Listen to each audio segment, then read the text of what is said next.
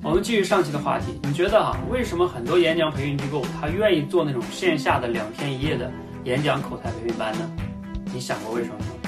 其实啊，本质上来说呢，这样的话容易交付。两天我教给你足够的知识，现场的氛围足够好，我招三十人和招五十人对我来说成本是一样的，反正我这个老师这两天是放在这儿，那我收的越多，赚的就越多，这样好交付啊，两天结束我就赚完这些钱了。至于说你们有没有改变，这我管不了。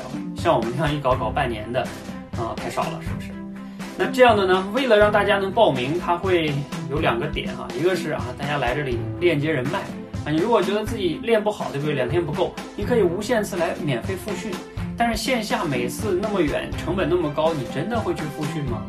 有多少人会复训呢？大部分人不会。所以你理解这种模式了吗？你参加过类似的培训吗？欢迎分享你的看法。